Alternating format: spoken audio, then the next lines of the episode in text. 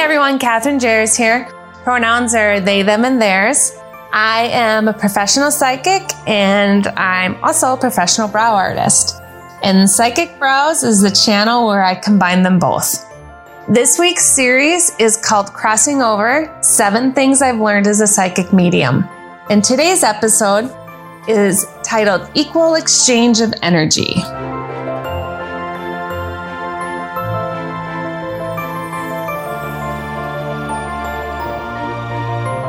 So, my father passed in the fall of 2019. And it wasn't a long stretch of time between his diagnoses and his passing, which was about six to seven months later. And during that time, as many people who've you know, been with somebody who's had a terminal diagnosis such as cancer can probably attest to.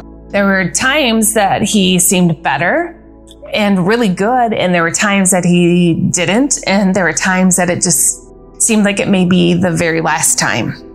One night I had a dream, and it was one of those really real dreams. Um, I call them special dreams. Uh, the ones where you know that it's not just a dump dream where you're processing the days. It's when you're connecting to spirit in some form or what some people call astral traveling or some people call psychic dreams. I don't know, whatever you like to call it. Mine, super technical, special dreams. But you know it and you feel it when you're experiencing it. You know it's real and you know it's different. In that dream, I dreamt that my father and I were traveling together through some woods and we were encountering this area of the wood that was, I guess, what you would consider camouflaged, where you wouldn't have seen that there was this other entryway we were going to go into. But we were, we knew where we were going, or I should say, he knew where he was going. I was with him and, um, he knew exactly, you know, where to go. And we, it was kind of like we had to be admitted in and uh, the best way I can describe it, you know, in this scene we were in is kind of like an underground little hobbit house, kind of like that is the best way I could say it. And once we were admitted in, um, by appointment. It was like we were working by appointment. So we had a schedule, you know, we had a time that we were allowed to be there and they were expecting us. And we got there and there was an individual there, a little, oh, being a little, uh, I don't know if you'd want to call like um, gnomish or brightish, that kind of thing, that was working there and very busy, by the way. Um, and we had to wait our turn. And there, there were other people in kind of the waiting area of this room we were in when it was our turn, the reason we were there is because my father was basically bargaining for extra time and to extend on his life. And and these were like these things were being done. Like other people we watched and processed you know as they processed and basically you made you know made your request. I don't, I don't want to say stated your case because it wasn't like you had to prove yourself but you made your request.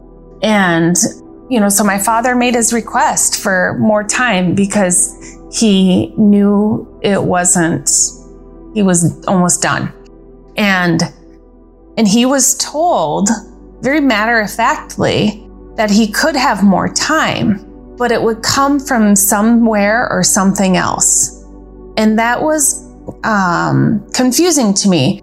And, you know, as a side note with this, you know, I was there with my father and we would, you know, look at each other at times and communicate, I guess, you know, telepathically but I was, you know, more of an observer here. It was like it was this gift that I was allowed to be there and witness this. Um, it was uh, almost like a, a sacred ceremony that you had to be invited to. or, you know, or when you're a member of a community, only those members of those communities are allowed there.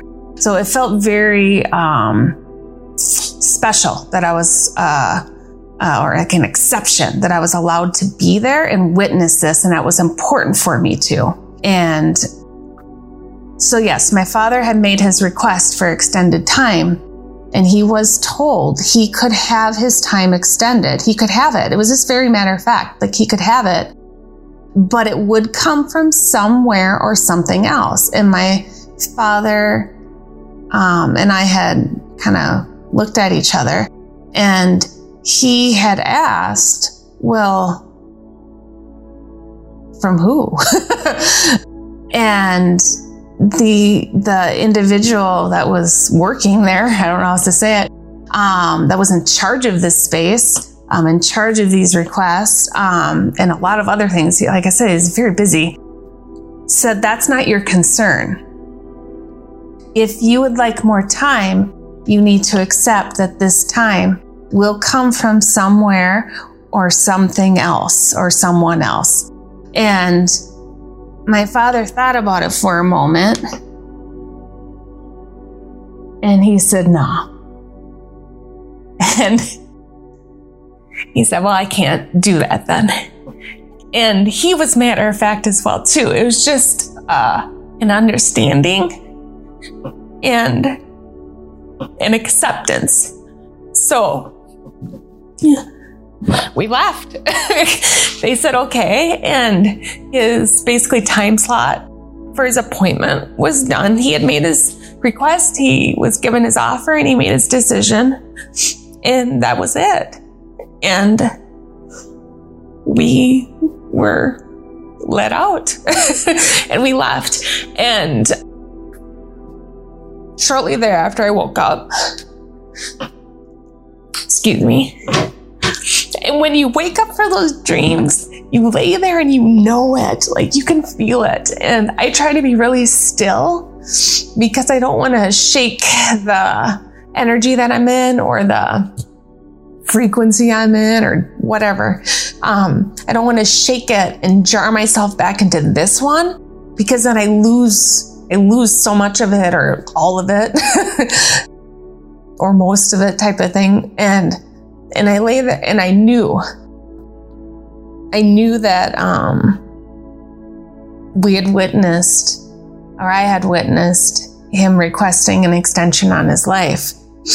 And also that I was, for whatever reason, permitted and supposed to be there to to learn this and understand this. And so it brought up the topic of you know, whatever is given or taken needs to be balanced out. And that is what my um, husband Mel and I like to call an equal exchange of energy. And so, you know, it can be applied to a lot of situations. And, you know, you can think of like any type of transaction. If you're giving, whether it's a transaction of monetary value so you expect to purchase something and have what you consider the value of that is what you receive, correct? Okay.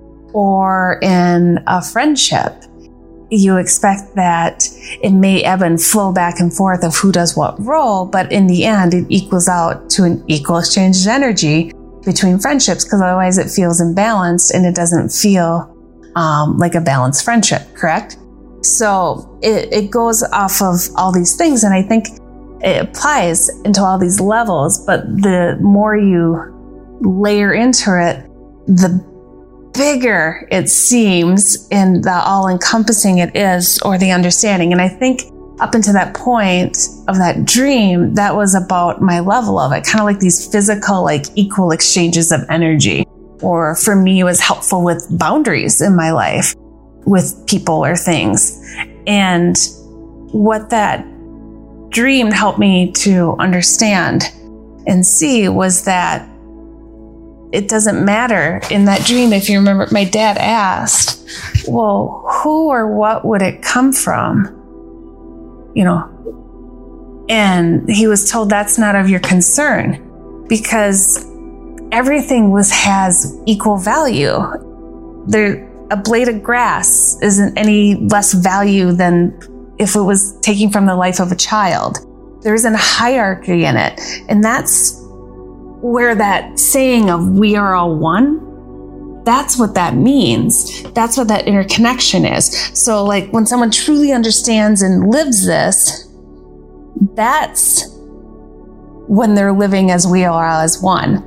And, you know, we can say it, but not fully understand it. Or a big you know parts of the meaning get missed or they get lost or they just you know through regurgitation it's just kind of a, a, a, something that gets said. But when you feel it that's the difference. And in my my father in that moment you know in that moment in that little hobbit hole with that energy gnome, whatever he was, he, um, my father, he understood it. And when he was given that option, he couldn't bring himself to take from another, no matter who or what it was, to extend for himself. Because in that moment, he was fully connected and he was living that saying, We are all one and he didn't consider